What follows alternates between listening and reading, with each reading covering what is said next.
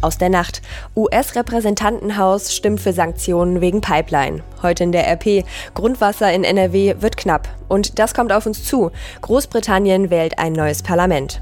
Es ist Donnerstag, der 12. Dezember 2019. Der Rheinische Post Aufwacher. Der Nachrichtenpodcast am Morgen.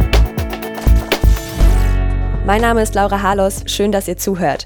Diese Aufwacherfolge ist für mich eine ganz besondere. Es ist nämlich die letzte von mir. Ich wollte mich ganz herzlich bei euch bedanken, dass ihr wirklich jeden Morgen dabei seid und den Aufwacher so fleißig hört.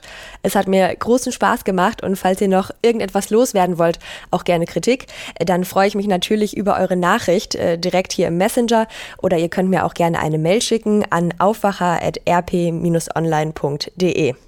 Jetzt aber genug von mir, schauen wir erstmal auf die Nachrichten aus der Nacht und vom Abend. Das US-Repräsentantenhaus hat Sanktionen gegen die Ostsee-Pipeline Nord Stream 2 auf den Weg gebracht. Die Abgeordneten stimmten mit großer Mehrheit für ein entsprechendes Gesetzpaket. Die Pipeline soll vom kommenden Jahr an unter Umgehung von Polen und der Ukraine Gas von Russland nach Deutschland liefern. Bislang wurden mehr als 2100 Kilometer des Doppelstrangs in der Ostsee verlegt. Rund 300 Kilometer fehlen noch. Der US-Kongress will die Fertigstellung des Projekts verhindern. Die Sanktionen könnten es zumindest verzögern. Tina Eck für die DPA in Washington. Ist das jetzt schon beschlossene Sache mit den Sanktionen gegen die Gaspipeline und äh, wird es die tatsächlich geben? Äh, damit ist auf jeden Fall zu rechnen, denn der Rest ist eigentlich nur noch Formsache. Das heißt, der Senat muss noch zustimmen, was er tun wird, und Trump muss noch unterschreiben, was er auch tun wird.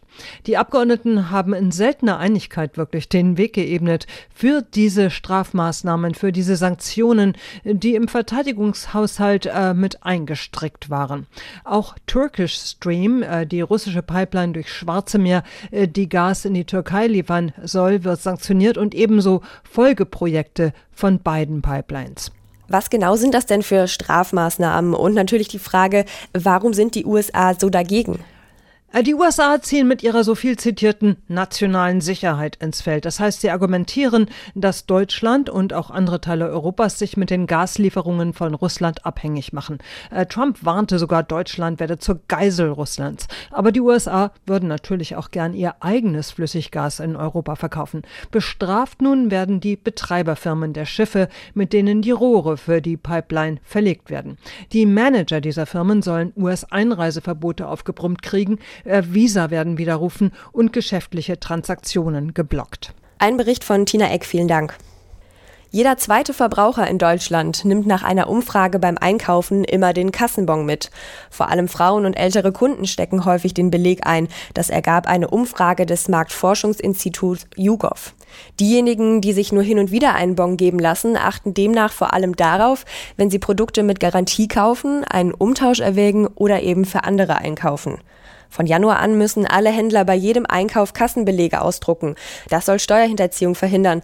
Aus Handel und Handwerk kommt aber Kritik daran. Ein Beleg per Mail oder Messenger als digitale Alternative stößt aber nach der Umfrage bei vielen Kunden auf Skepsis. Bei Barzahlern würde das nur etwas weniger als die Hälfte der Kunden akzeptieren.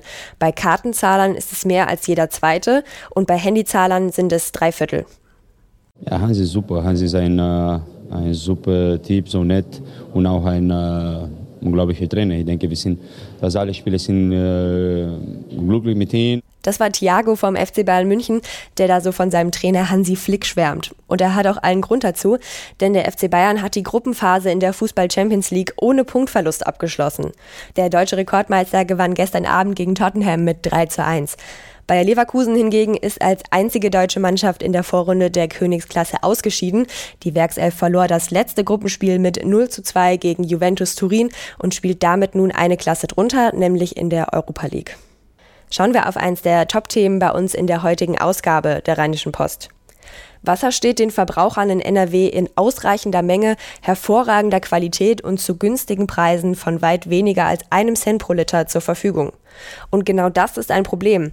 Der umweltpolitische Sprecher der Grünen-Fraktion im Landtag, Norwig Rüsse, sagt, Zitat, wir gehen alle zu sorglos mit Wasser um, weil wir immer genug davon hatten. Und mit seinen Warnsignalen für die Zukunft der Wasserversorgung in Nordrhein-Westfalen steht Russe nicht alleine da.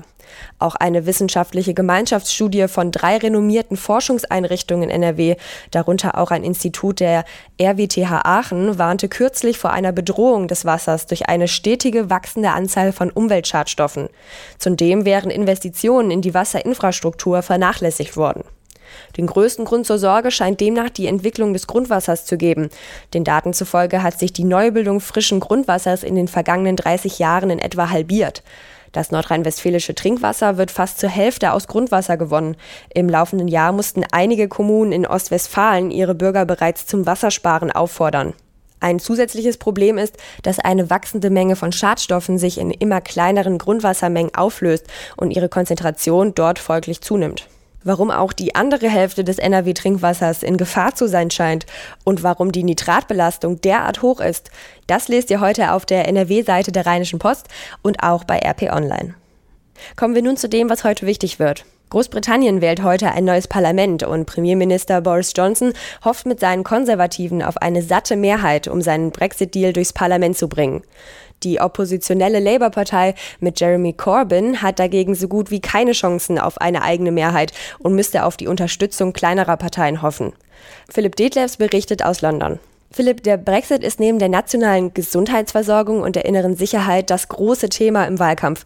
Wie könnte sich der Wahlausgang darauf auswirken?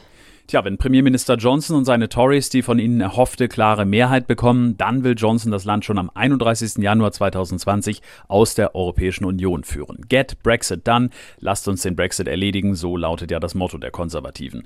Die Labour-Partei hält sich dagegen eher neutral. Labour-Chef Corbyn will im Falle eines Wahlsieges ein eigenes Brexit-Abkommen aushandeln und dann in einem zweiten Referendum abstimmen lassen. Austritt mit seinem Deal oder Verbleib in der Europäischen Union. Ja, dann gibt es noch die kleineren Parteien, die wenig Aussichten haben, wie die Liberaldemokraten oder die schottische Nationalpartei. Und die sagen wiederum ganz klar, sie wollen den Brexit verhindern. Die Konservativen liegen in den Umfragen ja vorn, aber Johnson hat gewarnt, dass es sehr, sehr knapp werden könnte. Sicher sein kann er sich also noch nicht. Nein, ganz so gar nicht. Und zuletzt war der Trend auch nicht so, wie sich Johnson das erhofft hat, denn nach jüngsten Umfragen ist der Vorsprung der Tories geschrumpft. Labour konnte sich leicht verbessern.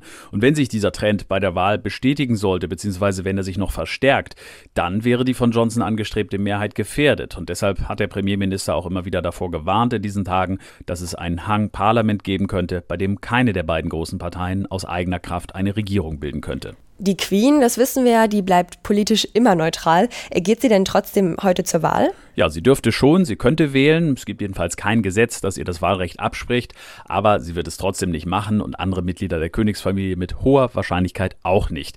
Das hat mit genau diesem Neutralitätsgebot zu tun. Die Königin und die Monarchie sollen Großbritannien einen und da würde es besonders in diesen Zeiten überhaupt nicht passen, wenn sie sich in irgendeiner Form politisch einbringt. Vielen Dank an Philipp Detlefs.